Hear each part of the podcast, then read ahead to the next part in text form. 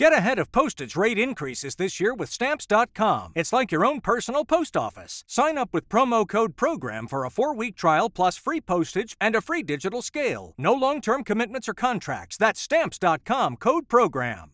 This is Jennie Allen, and you are listening to the Made for This podcast.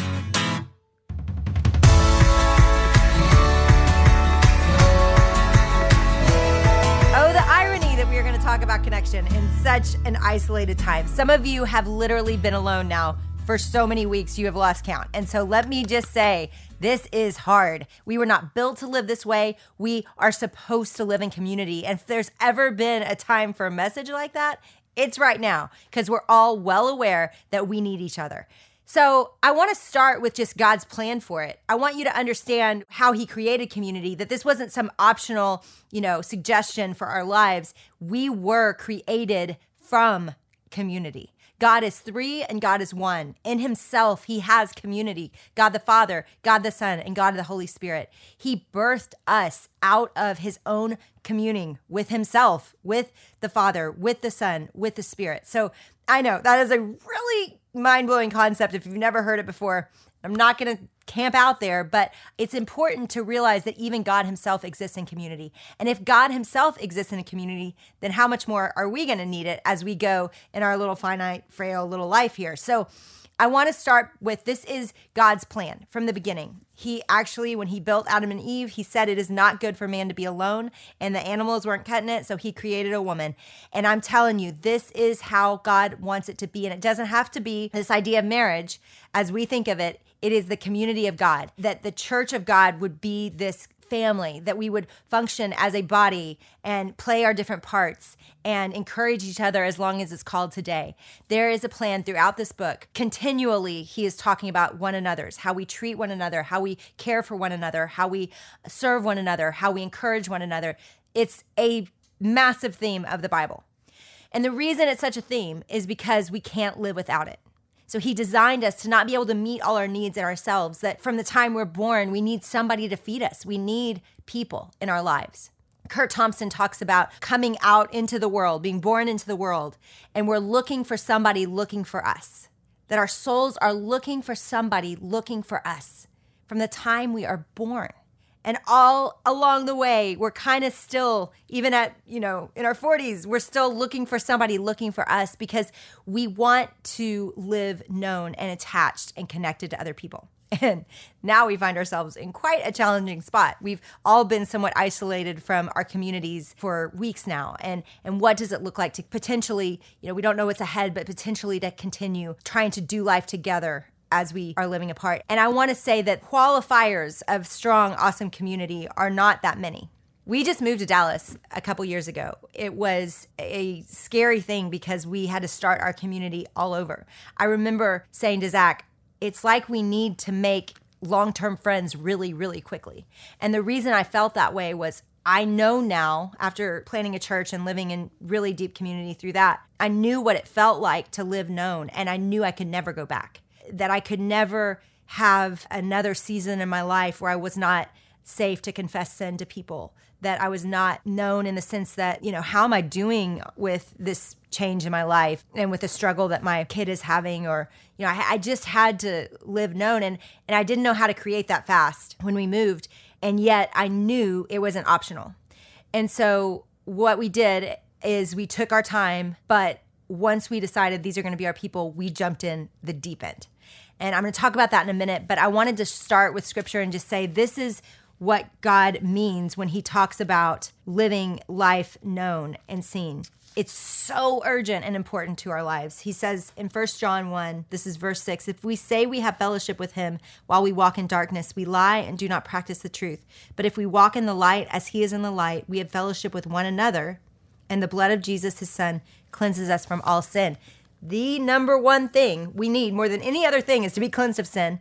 The number one thing we need more than any other thing is fellowship with God. And he says the way all of that is going to come about and be lived out in your life is by living in the light versus the darkness.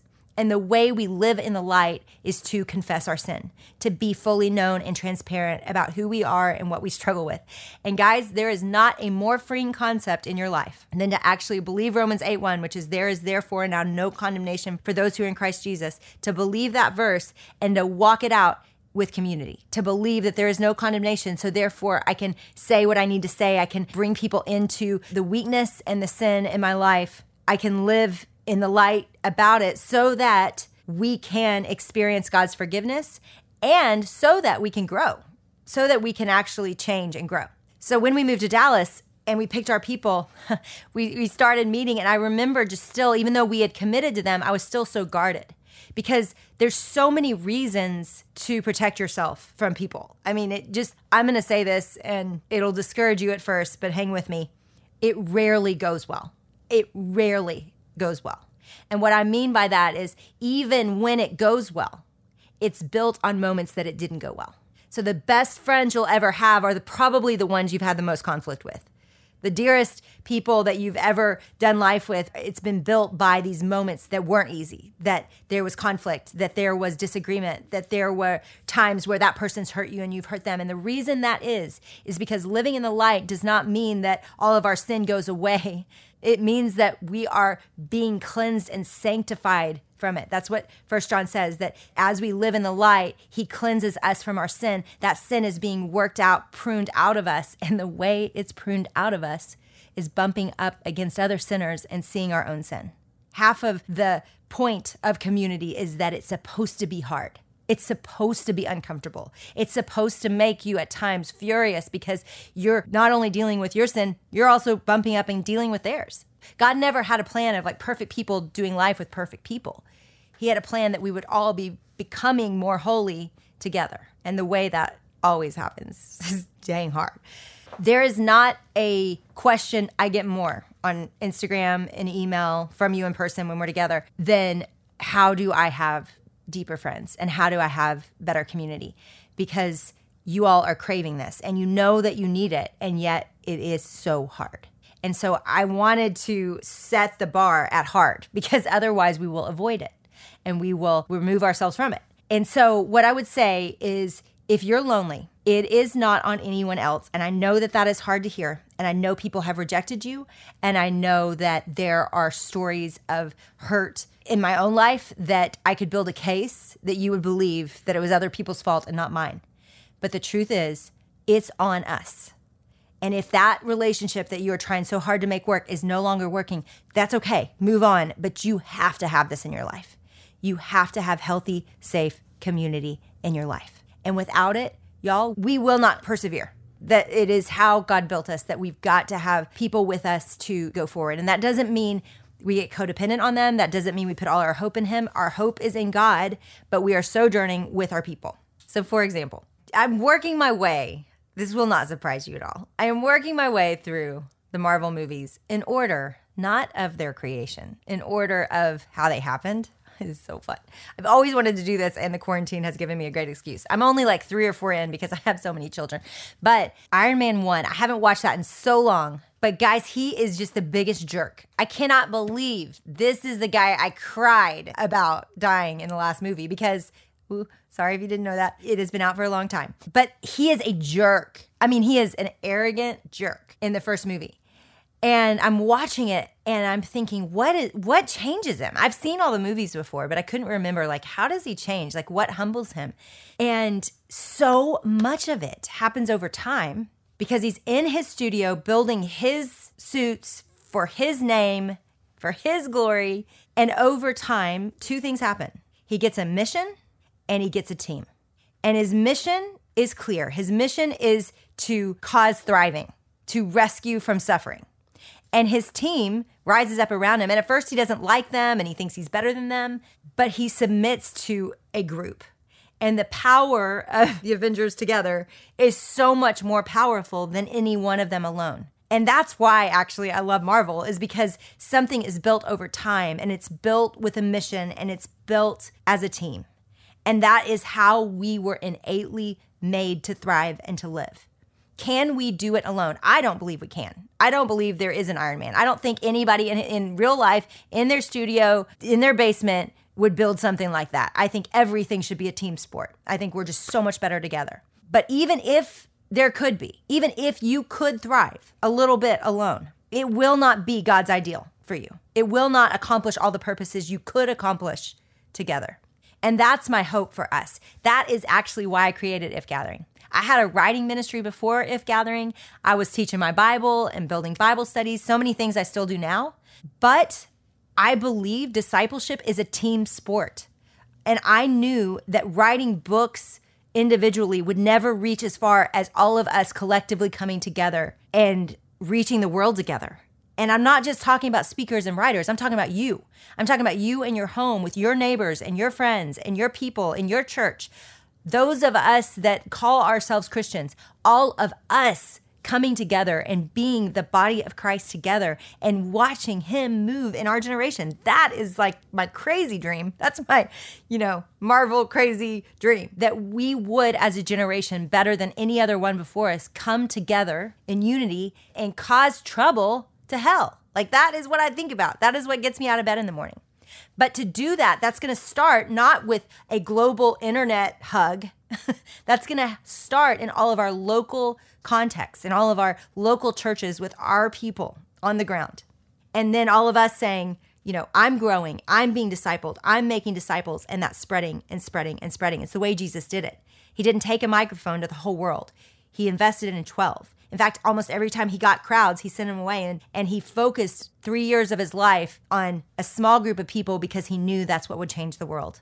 And guys, that is my hope is that we would live so connected that our lives would be radically uprooted by each other, by even the difficulties of friendship and, and doing life together. And that that would change us and we become more like Christ. So I told you I was hesitant with this new group that my husband and I were were a part of, and I remember just that guarded feeling and how am I going to bust through that and what would it look like on the other side of this, you know, 2 years from now or 5 years from now? How would our lives be different if I would really lean into this and not just play it safe, but actually say the things I'm struggling with and, you know, open our lives to them.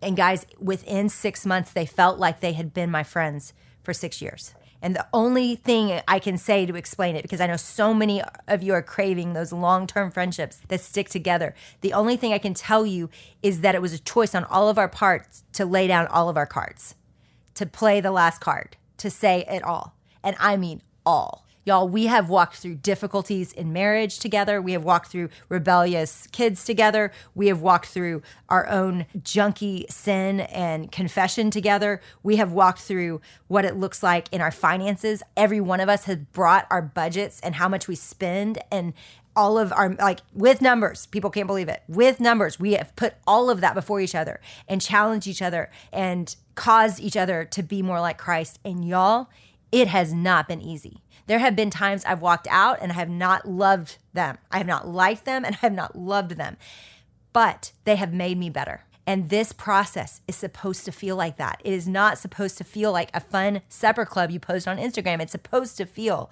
hard because it's rooting sin. Like First John says, it is cleansing us of our sin. We live in the light. The light is not always friendly. The light is not always friendly, but the light produces life, and it is where we want to be alone in the dark, we can hide everything, and everybody publicly can think whatever they want about us. But that is a lonely, isolated life. And so let's get brave. This is what I want you to do.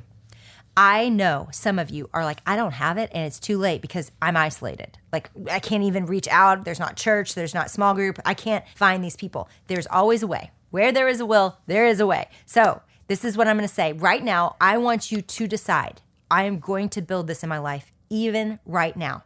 Some of you, you have Facebook friends in the hundreds and you don't feel like you have real life friends. I want you to pray that God would give you two names. Two names to reach out to, two names to put as a regular scheduled thing in your life. So, the way that I've done this, because my life is crazy and busy, I realize I have to stick it in my week every single week. So, right now for us, Mondays is a Zoom call with all five of us, and we talk about everything. It's one hour, we keep it short, and we go deep fast. But whoever your people are, you just got to be brave and ask. Guys, a lot of you are craving this. A lot of you. We hear from you. And so be brave. And I bet you it may not be the first person and it may not be the second or third, but God will bring to mind a name and you got to stick with them. Guys, I know this isn't easy, but our hope is to challenge you to reach out anyway, to ask the awkward questions. And I believe it is going to be worth it.